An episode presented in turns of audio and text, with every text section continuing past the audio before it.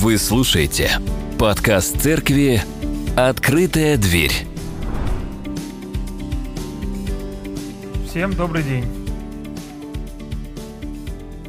Друзья, мы с вами продолжаем наше путешествие по книге Ефесянам. И наш сегодняшний текст – первые девять стихов шестой главы. Я кратко, я быстро сейчас прочитаю их, потом пойдем по каждому стиху, отдельно разбирая смысл и понятия. «Дети, повинуйтесь своим родителям в Господе, ибо сего требует, требует справедливость. Почитай отца твоего и мать». Это первая заповедь с обетованием. «Да будет тебе благо, и будешь долголетен на земле. И вы, отцы, не раздражайте детей ваших, но воспитывайте их в учении и наставлении Господнем. Рабы, повинуйтесь господам своим по плоти, со страхом и трепетом, в простоте сердца вашего, как Христу, не с видимой только услужливостью, как человекоугодники, но как рабы Христова, исполняя волю Божию от души, служа с усердием, как Господу, а не как человеком, зная, что каждый получит от Господа по мере добра, которое он сделал, раб или свободный. И вы, господа, поступайте с ними так же, усмиряя строгость, зная, что над вами самими и над ними на небесах есть Господь, у которого нет лицеприятия».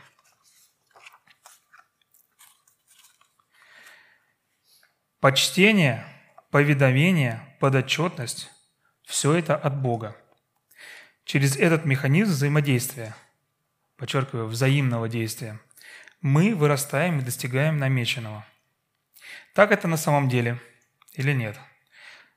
Достаточно только совершения этих действий или нужно что-то еще? Можно ли пойти по иному пути? Оставайтесь в сознании до конца проповеди, и вы узнаете ответы на эти вопросы. Вы узнаете тайну замысла Божьего. Итак, как я уже говорил, мы дошли до шестой главы, и мы с вами находимся, как вы уже успели узнать из текста, увидеть это в мире, где есть иерархии. Иерархии имеют место быть. И вот эта вот система подчинений, она сразу узнаваема, куда бы вы ни пришли. В армии, крупное предприятие, тюрьма, школа, церковь, небеса и даже ад. Везде есть иерархия, везде есть высшие чины и низшие чины. Структура подчинения, построена, построенная на здравой, на здоровой почве, призвана создавать условия для максимального эффекта. Я поясню.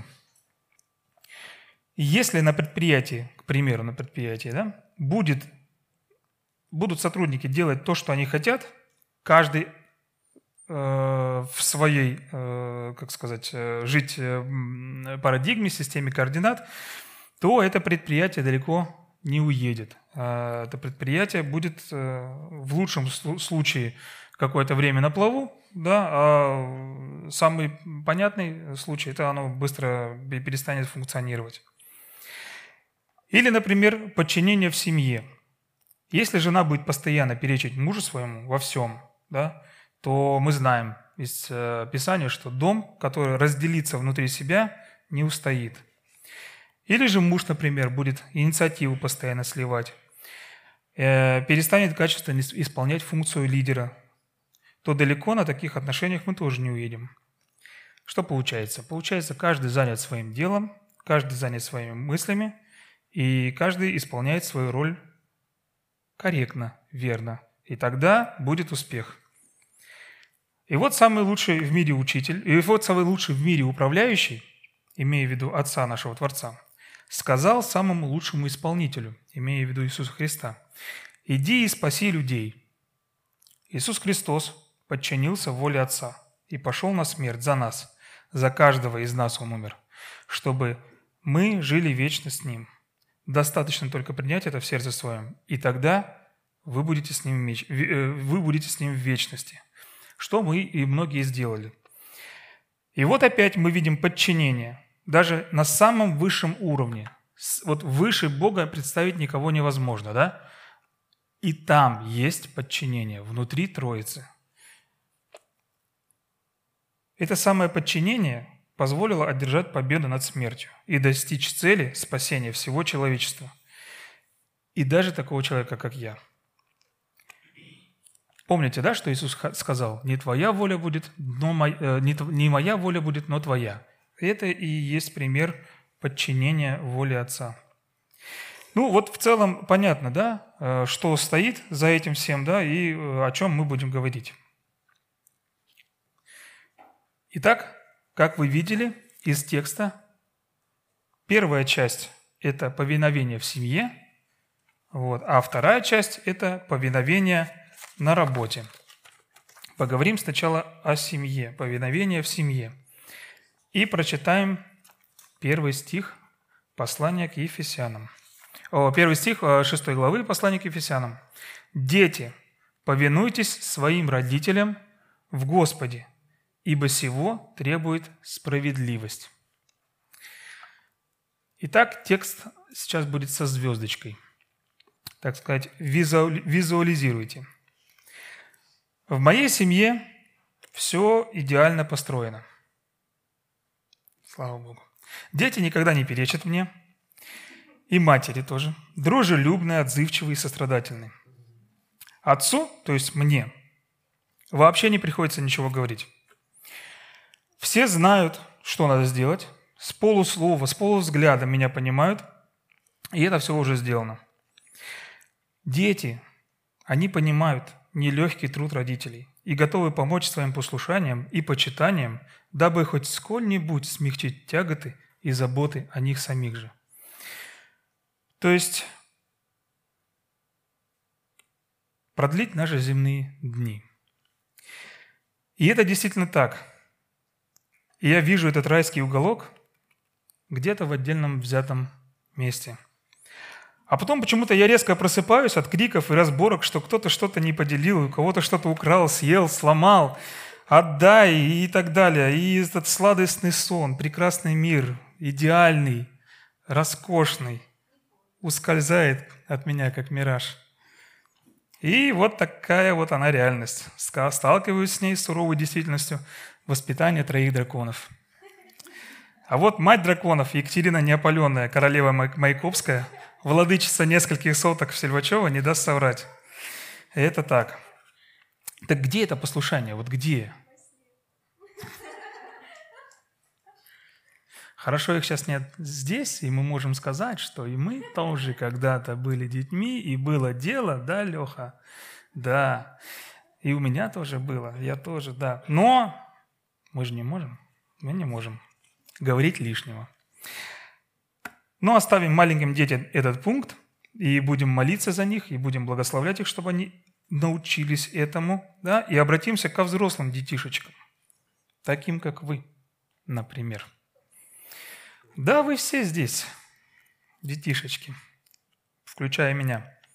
Неважно, какой у вас возраст, неважно, в какой семье вы сейчас, какой статус. Для своих родителей вы всегда будете ребенком, так или иначе. И текст послания нам ясно говорит, что надо повиноваться. Так у меня вопрос, что же делать, если родители требуют делать то, что идет вразрез с нашим представлением о мире, с нашим представлением о ситуации, о положении дел, ну и так далее, да? И хорошо, что есть оговорка в этом стихе. В Господе. Вот она. Как все прекрасно устроено. Смотрите. Если родители и дети пребывают в Господе, Дух Святой делает все, чтобы отношение и повиновение приносило только пользу и радость, а не горечь и разочарование. Это для нас является ориентиром. Родителю тоже надо быть постоянно в Господе и свое чадо вести в присутствии Отца. И тогда родитель вправе ожидать повиновения. Ибо если кто-то не бодрствует и не в Господе, то, как у нас говорят, будет разброд и шатание. Лебедь, рак и щука. То, что дети послушны и повинуются родителям, это заслуга Духа Святого. Молитесь чаще за детей, молитесь за себя, как за родителя, чтобы Христос был в середине ваших отношений. Второй и третий стих нам говорят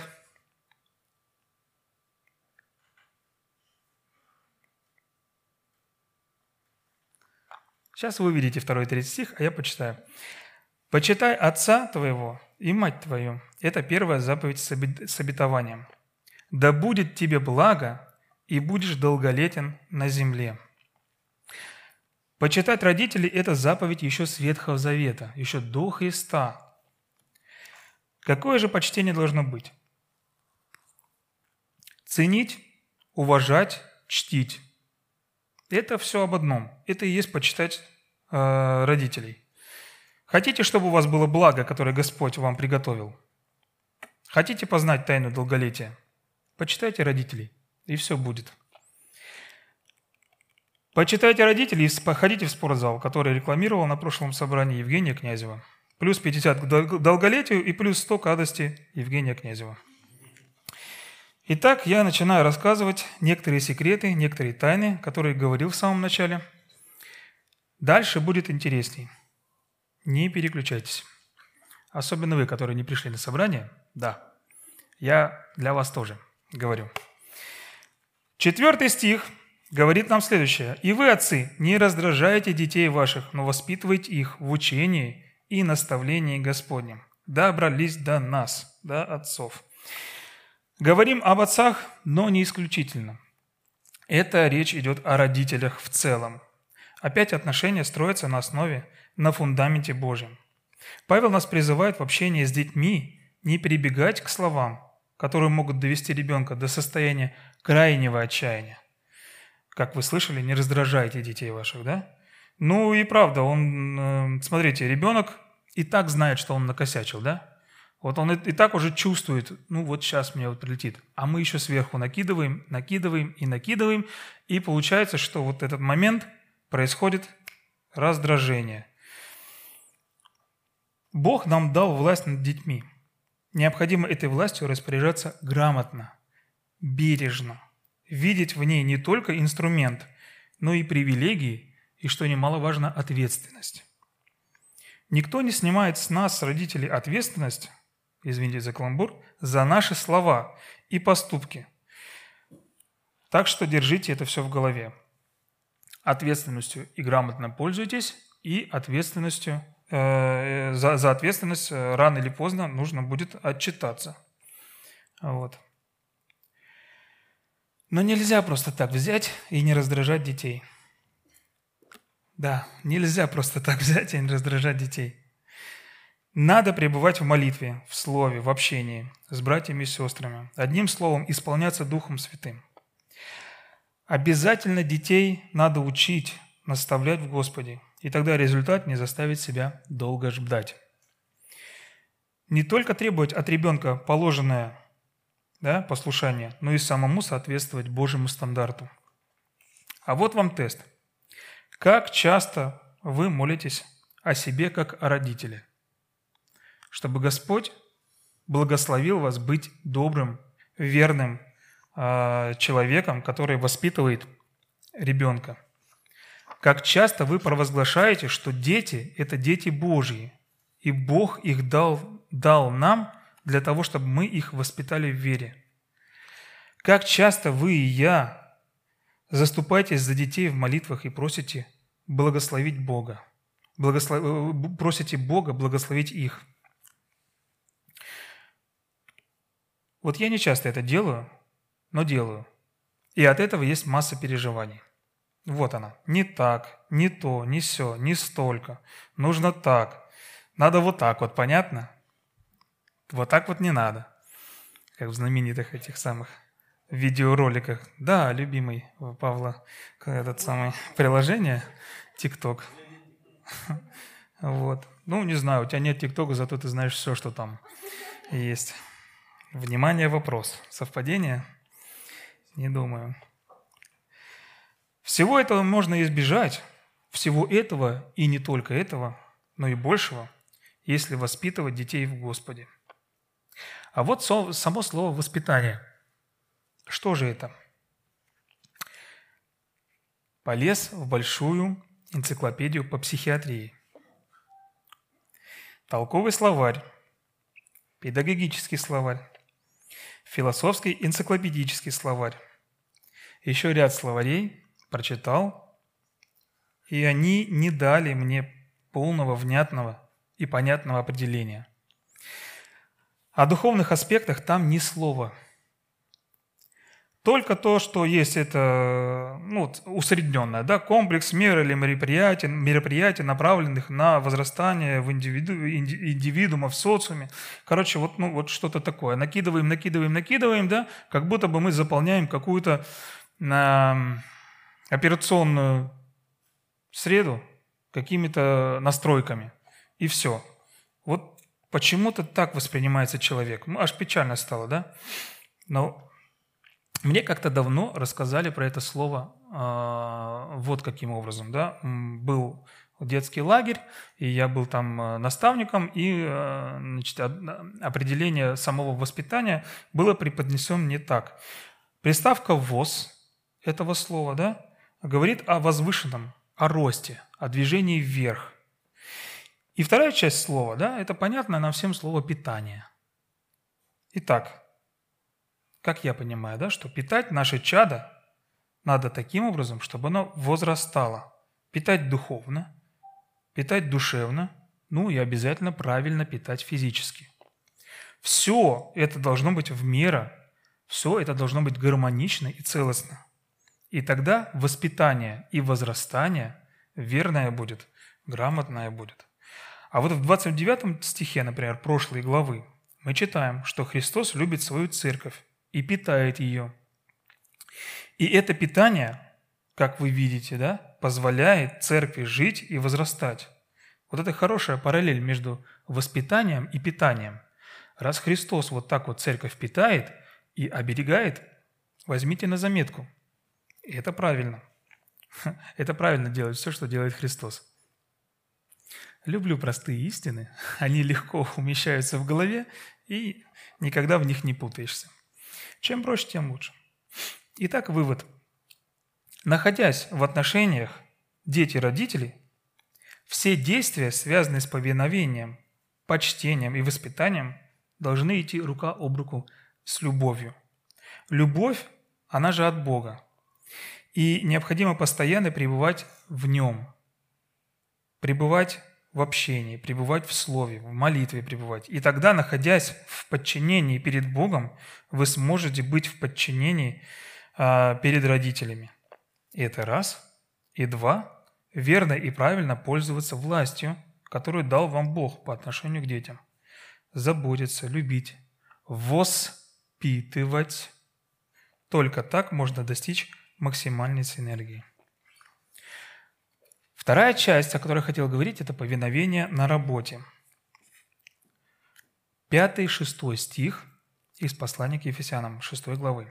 «Рабы, повинуйтесь господам своим по плоти со страхом и трепетом и в простоте сердца вашего, как и Христу, не с видимой только услужливостью, как человекоугодники, но как рабы Христовы, исполняя волю Божию от души».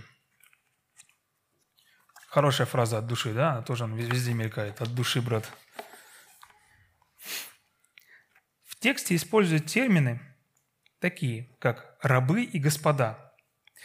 Наши реалии не позволяют сказать, что мы сейчас находимся в рабовладельческом строе. Да, конечно же, иносказательно можно где угодно рабство увидеть и сейчас, в наши дни. Но у нас нет такого рабства, которое было в те времена и в том месте, о которых пишет Павел.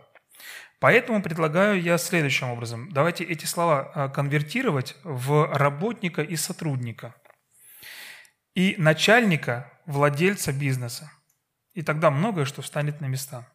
Ну, я буду говорить «раб», вы будете понимать «работник», «сотрудник». Да?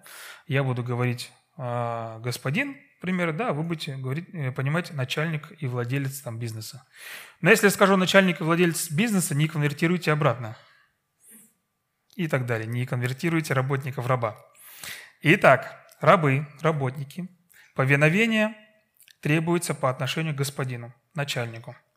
И не просто вот так вот по накатанной, либо по умственному пониманию и признанию, но как рабы Христовы. Написано, как рабы Христовы. А тут вот интересно, что же мне теперь перед начальником быть таким же открытым, как и перед Иисусом? Ну да, а как иначе? Если ты честный, да, то будь добр, будь честным всегда и везде. А как еще? Будь честным и добрым до конца. Если ты целостная личность, то раздвоение и лицемерие – это не про тебя. Вот здесь я один, а тут я такой. Помни, кто ты. Помни, чей ты сын и чья ты дочь. Он видит все и знает, и перед ним, перед Богом. Не стоит исполнять выкрутасы. Ну, смысла просто нет. Понимаете, о чем я, да? И вот вам история.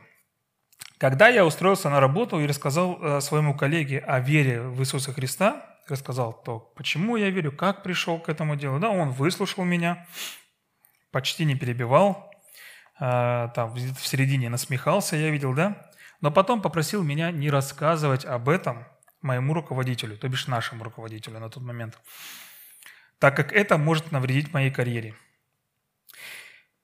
И вот, понимаете, вот этот тип, он вообще не слышал меня. Точнее, он не услышал Евангелие от Господа. Я ему про Ивана, а он мне про болвана. Пришло время, и мой руководитель не только от меня узнал о Христе, но и вот уже как несколько лет, пять, а то или шесть, его нету в моей компании. Ну, нету и нету. И сейчас э, я могу быть его руководителем, да, а, но вот так вот все обратилось. То есть, понимаете, да, было такое переживание, а по факту совершенно все э, произошло по-другому. И если ты не послушен Богу, родителям, то вопрос, как ты вообще можешь быть, можешь быть послушен руководителю? Если ты здесь это не делаешь, то и здесь ты тоже это не сможешь сделать. Мы с вами, мы с вами вот вначале определили, что вот иерархия как таковая, здравая, подчеркиваю, здравая, нормальная иерархия, подчинение и так далее, да? Нужны для целостного роста, развития и направления организации там, да, или организма какого-то. Да. У нас даже органы не делают просто так, чего хотят. Они все подчиняются мозгу. Так, на минуточку. Не, конечно, есть пара органов, которые сами живут иногда своей жизнью, включая мозг. Но, тем не менее, да, гипоталамус следит за температурой, там кора головного мозга за памятью, ну и так далее.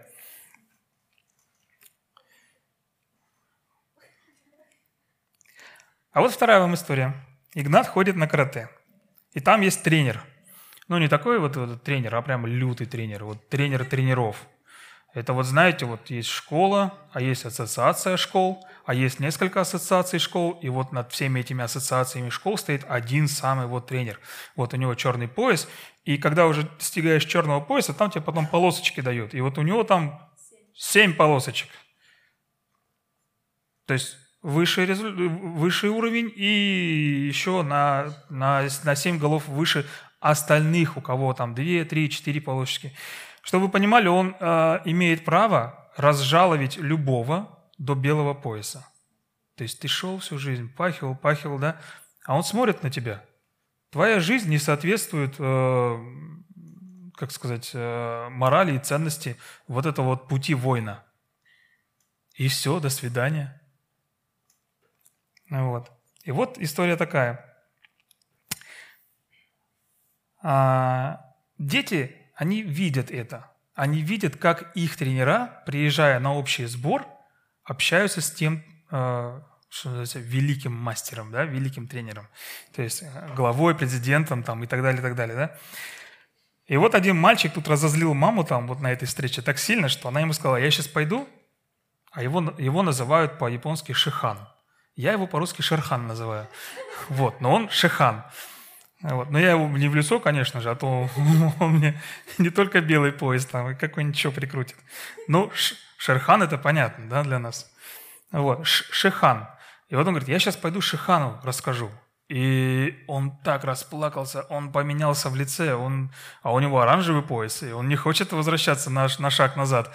Вот. И он просит, пожалуйста, только не ему. То есть кому угодно можешь рассказывать, вплоть до президента России, но только не ему. Он, находясь почти в начале пути своего спортивного, понимает, что кто там наверху стоит. Вот. Видите, как это работает? Одно только слово, и все. Даже дети понимают эту иерархию и эти ступени. Пояса, как я уже говорил, даются тяжело, но отбираются на раз-два, если ты не соответствуешь. Ну и там, да, такая вот, как наши друзья говорят, что-то вроде секты. Но это хорошая секта, потому что каждый раз вот этот вот главный-главный самый, он учит детей не есть чипсы, не пить колу, есть только здоровые напитки, там, заниматься спортом и так далее, и так далее. И вот слушая все это, да, я понимаю, вот это вот правильно. Как бы там ни было, как бы там родители не насмехались, это правильно. Все, что он говорит, он молодец, я его поддерживаю в этом. Одним словом, вот вам еще один секрет успеха. Чтобы вам верно понимать подчинение как суть и как явление, и быть верным Богу, надо быть Ему, да, а потом уже родителям. Быть верным и преданным. Хорошо бы на этом закончить, вот эту вот часть, но все-таки нет, гложет вот это вот чувство. А что делать, если начальник немного не в себе? Ну, бывает же такое, да? Ну, вот, вот я вот, да, вот все, я такой хороший, да, у меня все прям огонь. А начальник, ну, ну реально, не в себе. Ну, я... Понимаете, в скобочки беру это слово, не в себе. Вы раскрываете эти скобки, эти кавычки, как вам удобно. И вот вопрос. И вопрос уже к вам. Если вас что-то не устраивает, то как вам вообще живется с этим руководителем? Ну, к примеру, да, если он не заинтересован в вашем росте, то зачем вы здесь? Если вы за его спиной продолжаете дебилом его называть, да, то вы можете... остаться на том же уровне, на том же месте. Как вы с ним вообще взаимодействуете? Да никак, наверное. Вот. И зачем вы с ним тогда? Я не понимаю. Ну и вот вам тест на прочность сознания. Молитесь ли вы за руководителя своего? Нам повеление есть молиться за руководителей, за начальство, в том числе и за нашего руководителя. Непосредственно на работе, к примеру. За, руков... за все начальство. Вот. Благословляйте. Ну, да, даже, даже если ничего не сказано о твоем руководителе. Так или иначе, надо благословлять его именем Христа. Надо молиться за него, молиться за всех. Как это? Сколько делаете это? Ежедневно, еженедельно. Не совсем не делаете. То не надо ожидать ничего. Только Бог может все сделать. Это важно, не упускайте это повеление. Молиться за власти, чтобы нам жить безмятежно. Очень хорошее повеление. Седьмой, восьмой стих. Мы продолжаем идти по шестой главе Ефесянам. «Служа с усердием, как Господу, а не как человеку, зная, что каждый получит от Господа по мере добра, которое он сделал, раб он или свободный». Так, так, тут вот прям интересно получается. Смотрите. За послушание родителям Бог обещает благо и долгие лета. Запомните? За усердное служение, за усердную работу Бог обещает дать добро. Я так понимаю, что это не про зарплату и даже не про бонус речь идет.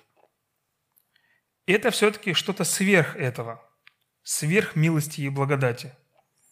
Бог, видя наше сердце и наше усердие, радуется, что мы похожи в этом на Него. И воздает сверхположенного. Это и есть благодать. Все, что сверхположенного, все, что сверх закона, это и есть благодать. Бог не скупится на благодать. Слава Ему за это. Делая так, получаешь добро. Это здорово. Здорово, просто и понятно. Как я люблю. Один плюс один. Черное, белое. Не путайте красное и белое. Все ясно и понятно. Ну и все. Будем делать добро. А что? Не сдюжим? Все нормально будет, сдюжим. Не переживайте. Сами нет. Сами нет. Еще раз напомню. Только в укрепляющем меня Иисусе Христе я все могу. Исполняйтесь Духа Святого, и все будет возможно. Девятый стих. «И вы, господа, поступайте с ними так же, умеряя строгость, зная, что над вами самими и над ними есть на небесах Господь, у которого нет лицеприятия».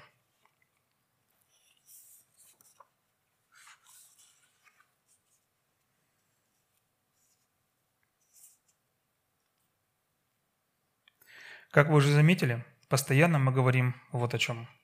Повинуйтесь, повинуйтесь, повинуйтесь в Господе.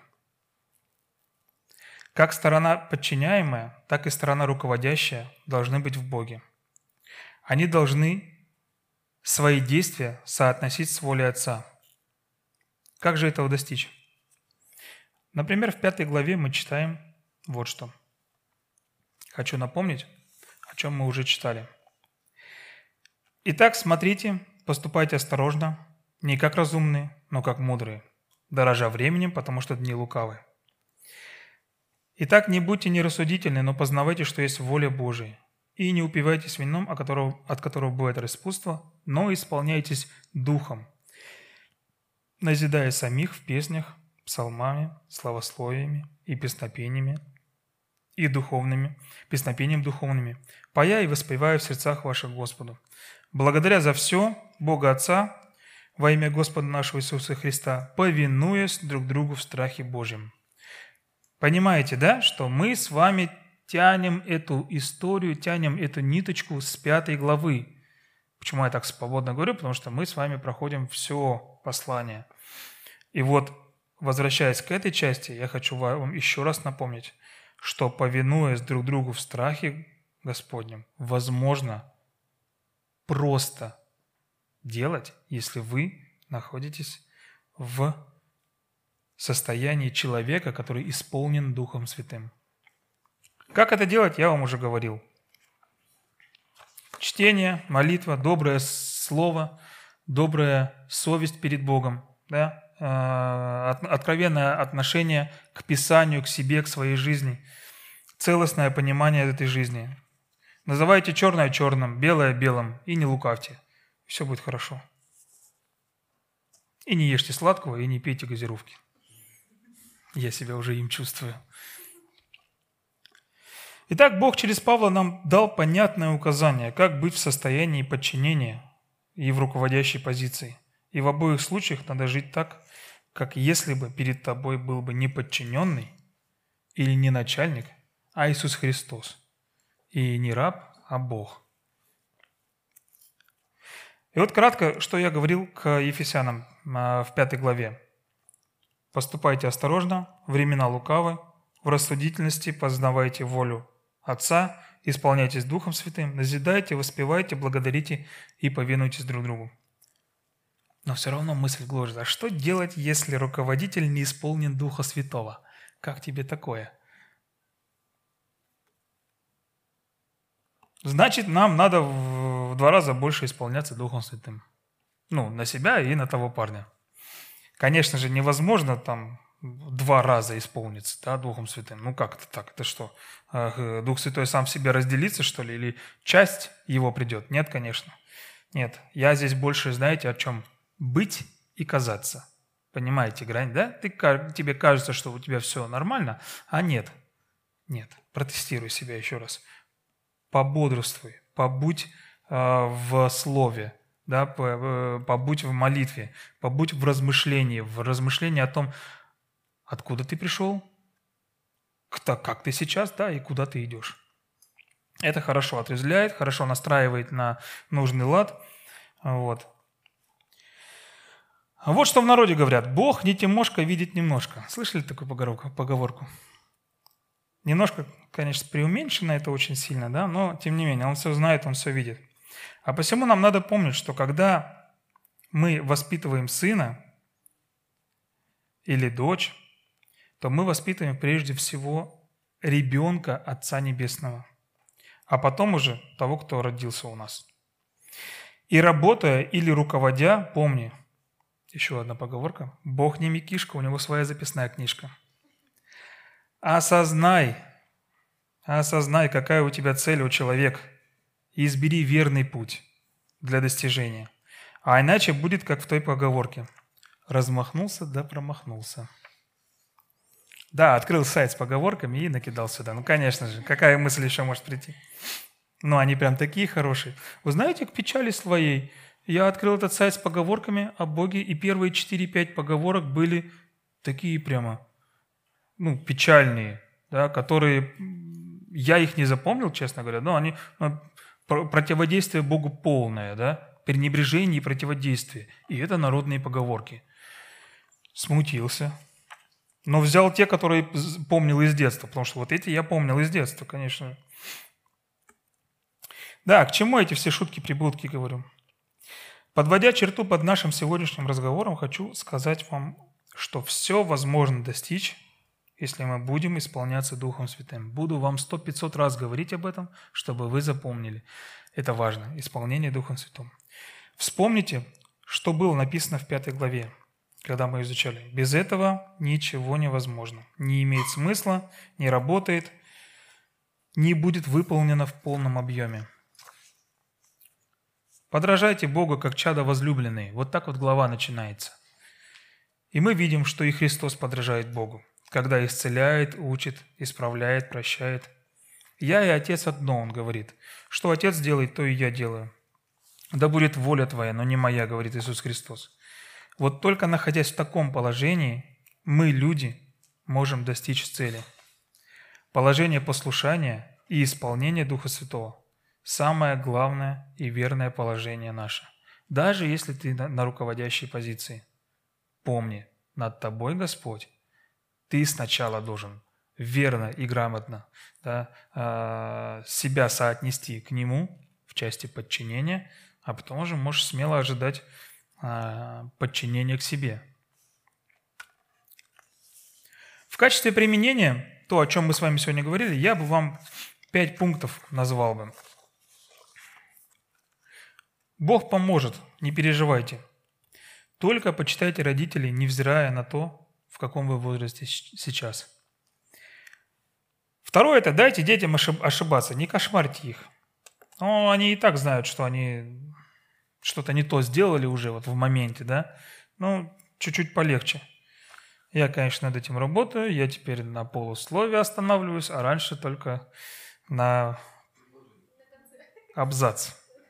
Абзац.